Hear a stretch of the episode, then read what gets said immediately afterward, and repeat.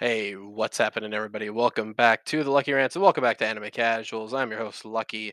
And today I thought I would bring a spotlight to a very interesting website. Uh, it's called Black Girl Nerds. So if you guys would like to check them out, there'll be a link in the info box uh, down below if you guys want to uh, check out this article along with me. So I haven't read it at all. Um, I, I've kind of skimmed over the main points, but we're going to be talking about uh, the five most common tropes in anime. Now, um, this is an article written uh, written by Calebi, I think is how you pronounce it. I'm not completely sure.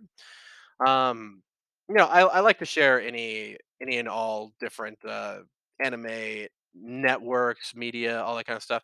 Um, it's all it's always been like a dream of mine to one day do something like this. Uh, not exactly to this extent, um, and I probably wouldn't be the one writing. If guys, if you had to, if you had to like literally read something that I wrote, you'd probably go brain dead in the first paragraph or so. So, um, Either way, let's look to the uh, to the article here. Uh, it says anime is an art form that comes in a broad spectrum of options, which shows, uh, sorry, with shows and movies available in all kinds of settings, styles, and genres. However, even with each title varying drastically, there are several fundamental themes that can be found throughout the history of Japanese animation that unite them under one umbrella, giving anime distinct characteristics that help set it apart from the other forms of motion picture entertainment.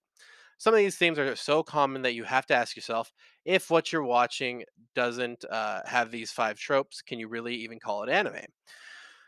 So, um, actually, before we get into this, uh, just remember for the weekly review, we're going to be talk about, talking about a Vivy Fluorite Eye's song. Um, so there will be uh, there'll be that. Uh, let me just text this. Uh, okay, so let's get into the first one. Um,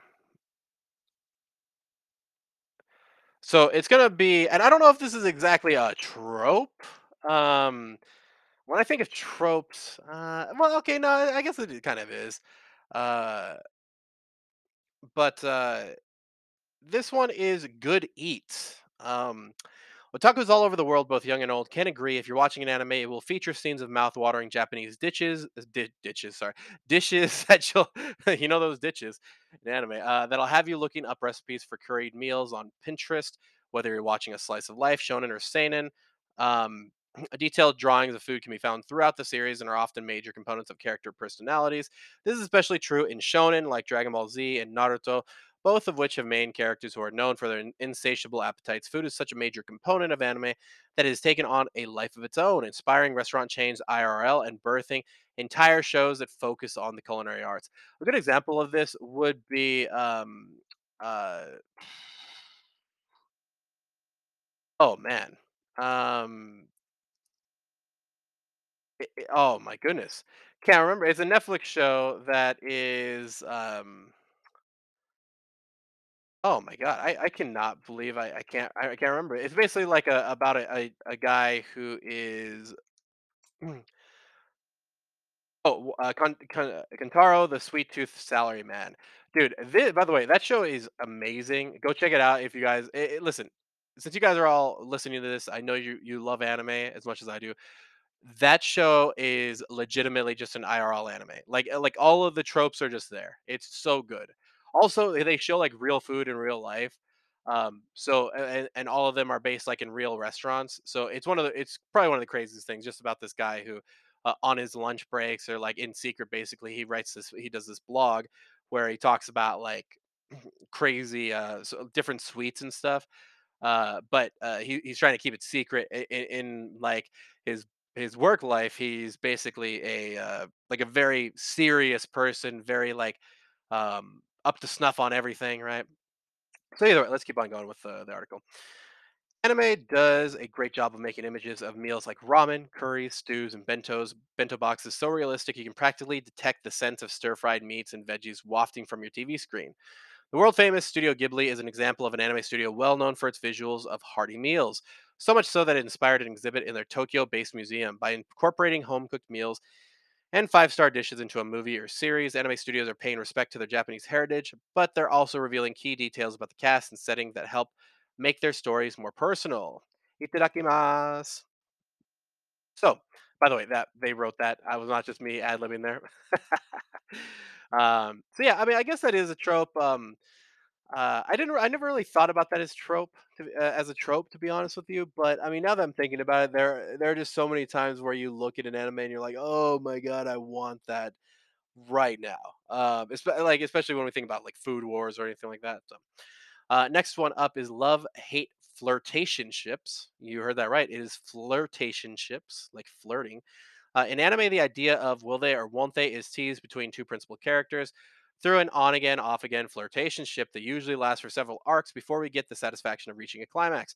If you're lucky, the writers will appease you with a few intimate embraces that may or may not result in your favorite MC, our main character, being pummeled to a pulp or being punched so hard that they're sent flying to another orbit, complete with a twinkle in the sky to top it all off.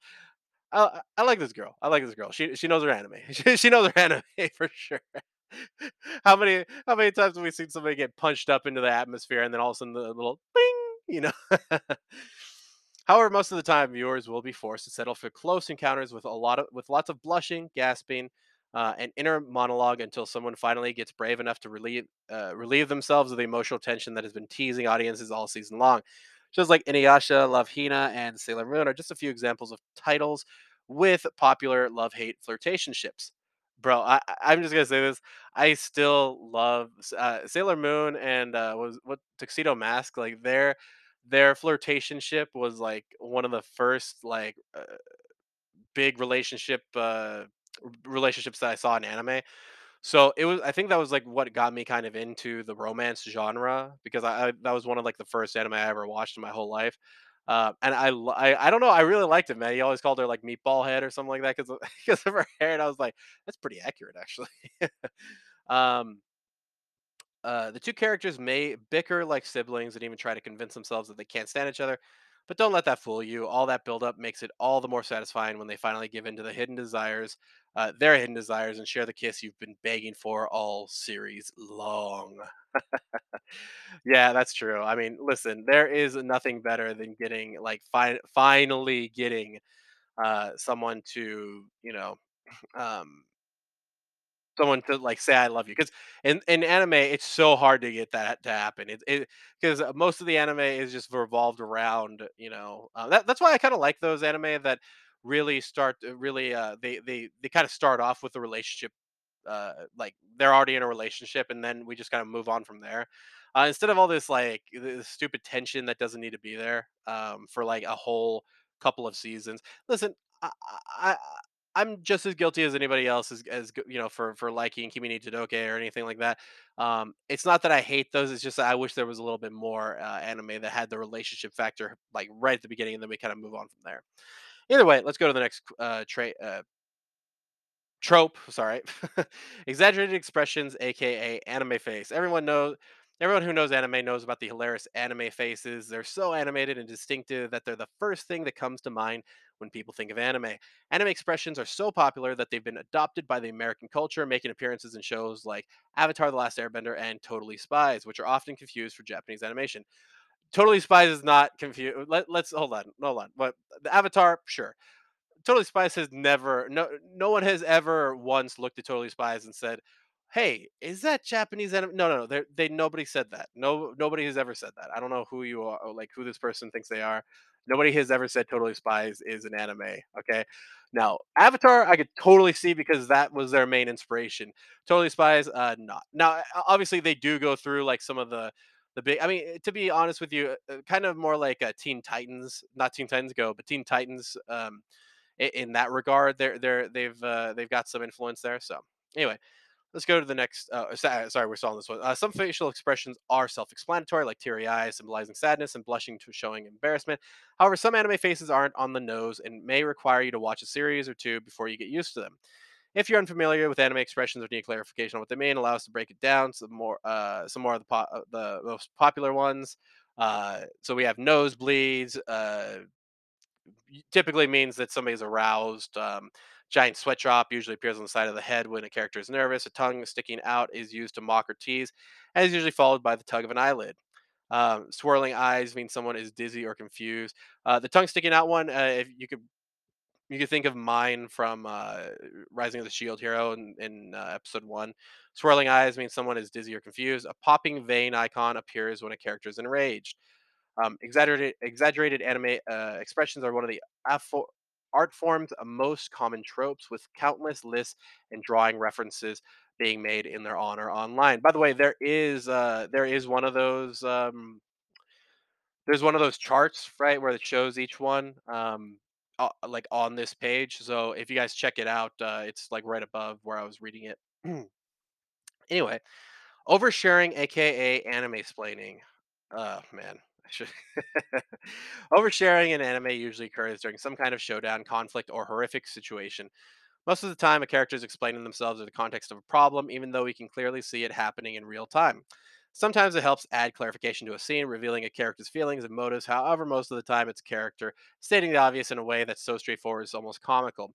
Who are we kidding? It's hilarious. With that being said, knowing how a character thinks helps bring them to life. Those explanations of strategy and thoughts are helpful to character development, giving us intimate di- uh, an intimate dive into the cast personalities, ideas, abilities, and feelings. Something that, although obvious to audiences, isn't a, isn't obvious to other characters in the scene. Anime splaining is a strategy used throughout anime history. It's a way of adding an extra layer of background and backstory to a scene that gives us a glimpse of the inner workings of some of our favorite hero and uh, heroes immerses audience uh, okay immerses audience even deeper into the action some of you may think that it isn't necessary but it wouldn't be an anime without anime explaining that's true to a certain extent i think that like naruto was like the first one that i ever saw that really kind of went into like the anime explaining thing where it was like, "Oh, here's what I did, and then I did this, and then I did this, and then I wait, how did you do that? Well, let me explain to you what happened two minutes ago." You know what I mean? It it it, it gets it gets a little old after a while. Uh, kind of, I think I was talking about this yesterday or the day before, but um, but yeah. Anyway, and the last one, the filler episode, of course.